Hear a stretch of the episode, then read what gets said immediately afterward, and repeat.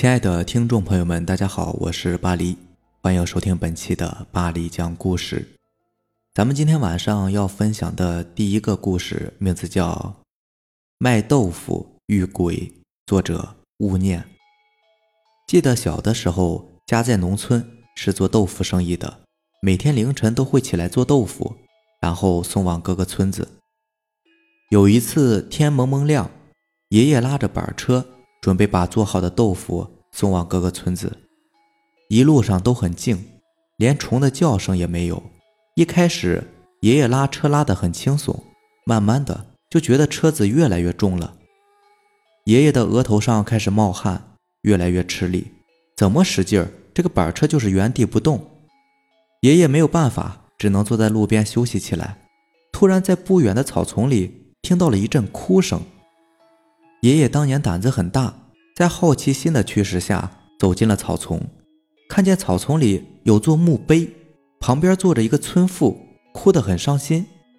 爷爷问他为什么哭，村妇哭诉着说，自己的丈夫在外面瞎混，把女人都带回家了，被他捉奸在床，丈夫不但不觉得愧疚，还把她打了一顿。她气不过，就跑到过世母亲的坟前哭诉一会儿。爷爷听了很是同情，就劝了他一会儿，说自己正要赶往他们村子里边送豆腐，可以捎他回去。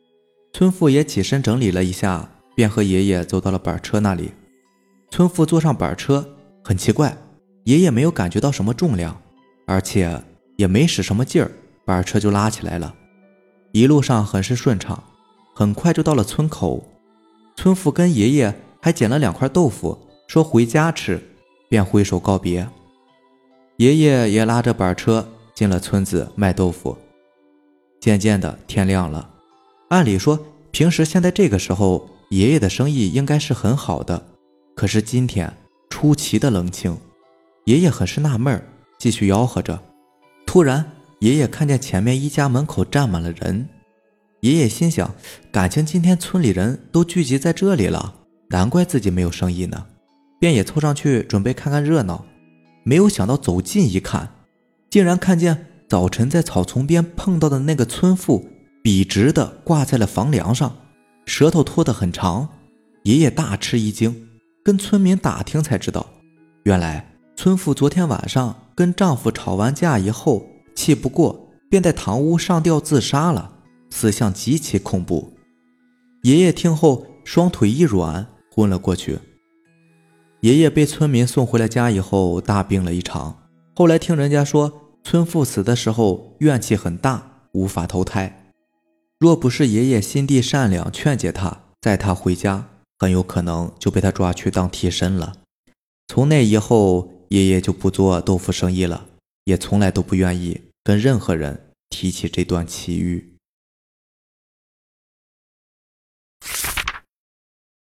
下面这个故事名字叫《鬼市夜游》，作者夏如苦竹。我不知道大家在生活中有没有遇到过什么现在科学解释不了的奇怪的事情，但是我却亲身体会过一回。小时候，我家在湖北的一个小农村里，村子不大，但是树木很多，而且村子的东西南北都有一块坟墓地，那里。坟丘成片，有些是邻村的祖坟，有些则是一些不知道什么时候就有的一些无碑荒坟。那时候我跟所有八九岁的男孩一样，跟着一群孩子各处疯玩，说是玩，其实就是捣乱，什么坏事都干，什么偷别人菜园家的青瓜和玉米啦，或者是去哪家地里边挖红薯。当然，在当时都算是比较乖的，毕竟村子小。各家菜园子都是轮着遭殃，最多就是被抓了现行，然后被大人吼着吓唬一顿。不过八九岁的男孩正是狗都嫌弃的年纪，大人哪里管得过来呀？而当时疯的最厉害的，就是夏天暑假的时候，一群半大的孩子呼朋引伴的一起下水洗澡、打水仗，能从水里边打到岸上来，一块去溪里边摸鱼，一块拿弹弓射鸟。或者是一群人全村捉迷藏，闹得整个村子都是鸡犬不宁的。反正那个时候没有什么玩具，一群孩子就是逮到吃的就祸害，逮到能玩的就玩。其实扯了这么多的题外话，就是因为小时候太顽皮了，才引来这个离奇的事情。以后我也就引以为戒，乖了不少。事情是这样的，那一天我又跟着一群人到村南的碾谷场的空地上去玩。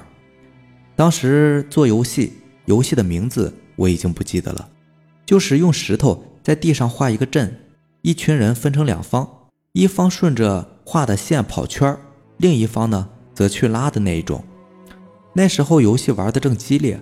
我却突然想要上厕所，因为厕所距离这个碾谷场有些远，所以我也就直接跑到谷场旁边的小树林里边解决。虽然那个时候知道这个林子里边都是坟，有些害怕，但那时还是觉得玩比较重要，于是便选了个地儿，随意解决完之后就又跑回去玩了。那天也确实玩得很开心，晚上也是累的，早早的就睡了。半夜的时候，我就听到。有人在大门外边喊我的名字，说我爸妈还在村南的田头里边干活让我送手电过去照明。那时候夏天农忙抢收，大人忙到夜里边也是有的。而那个声音非常模糊，我连男女都听不出来。加上那时我家养的大黄在外面一直汪汪的叫唤，引得全村的狗都叫了起来，吵得人心烦。当时睡得迷迷糊糊的，我也就随便应了一声。也没有去看几点钟，随便拿了一件衣服穿上，就拿着手电出了门。喝住了大黄以后，我在门外也没有看到喊我的人。外面的月光倒是挺皎洁的，只是家家都已经熄了灯，而且现在又突然静的可怕，我就有些害怕起来。但是不去吧，又怕明天挨我爸的揍，只好硬着头皮去田里边找。不过我把柴房里的大黄。给牵着一起壮胆儿，大黄平时很黏我的，看我牵着他的绳子，就会急不可耐地往外冲。可是这一次看我牵着他的绳子，却反而往我家里跑。我用力拉了几次，才把他拉住，摸了摸头，安抚了一会儿，才牵着大黄往村南去。村南就要经过那个碾谷场旁边，而一路上我牵着大黄，几乎是用跑的去了我家的田地。路上的脚步声听起来像是身后有人跟着一般，令人感到很恐怖。我更是头也不敢回的往前跑，只是等我气喘吁吁的跑到地里后，并没有看见人呢。我心里边纳闷用手电四处照了一圈，确实没有人，只能又开始往回走。这次我也跑不动了，就慢慢的牵着大黄走。而走着走着，我就发现了一件很奇怪的事情，因为月光明亮。所以，我和大黄的影子清清楚楚地映在了地上。可是，在我的影子旁边，却还有一个长长的、似人形的影子，就并排在我影子旁边，随着我的影子移动，就好像有个人现在在我身后站着一般。我吓得站住了脚，一动也不敢动。那个影子也停了下来。我感觉有个人正站在我的背后盯着我，这种感觉。令我头皮发麻，我握着手电的手不受控制地颤抖了起来。我猛地举起手电就往后照去，可是身后什么也没有。路两边空旷的，连棵大树都没有，就我一个人傻傻的站在路中间。有鬼！当我的脑子里冒出这两个字的时候，身上的鸡皮疙瘩一下子就起来了。我拽了拽大黄，大黄墨绿色泛光的眼睛。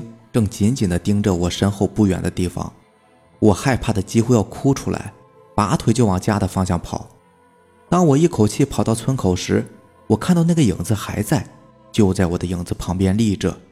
我跑，他跟着跑；我停，他也停。而正在我不知所措的时候，村里面有家突然开了灯，我就像是迷航的船看见了灯塔一般冲了过去。那个老人开门让我进去。我进去坐了好一会儿，才回过神来，大黄还被我牵在手里。那个老人是村里的道士，不过一条腿残疾好多年了，一个人独居在一间小屋子里面，经常都不出门的，所以我对着他什么也说不出来，就呆坐着，也不敢离开。直到老人家的窗户有一抹影子一闪而过，我这才神色不安地看着沉默的老人。我也不知道他有没有看到，但老人已经平静地开了口，神情有些严肃，又带着慷慨的表情对我说：“以后啊，再急也别尿在别人的坟头上。今晚算是气不过，教训你一下。他已经走了，你也别怕。”我无声的点点头。也不知道说什么，神情倒是放松了不少。老人腿疾，我现在也不敢一个人离开，就在老人房间坐到天明。等到外面天已经完全亮了，我才牵着大黄离开。回到家，我妈已经起床了，看我牵着大黄回来，有些惊讶地问我一大早去哪儿了。我支吾着说睡不着，出去跑了个圈儿。我妈没有看到我手上的手电，也就没有细问，急匆匆地去做饭了。我这才松了一口气。几天之后，日子如常，我提着的心也终于落地了。不过自那以后，我确实怪了不少。以后对那些黄粉也是敬而远之的态度，也相信举头三尺有神明，人在做，天在看。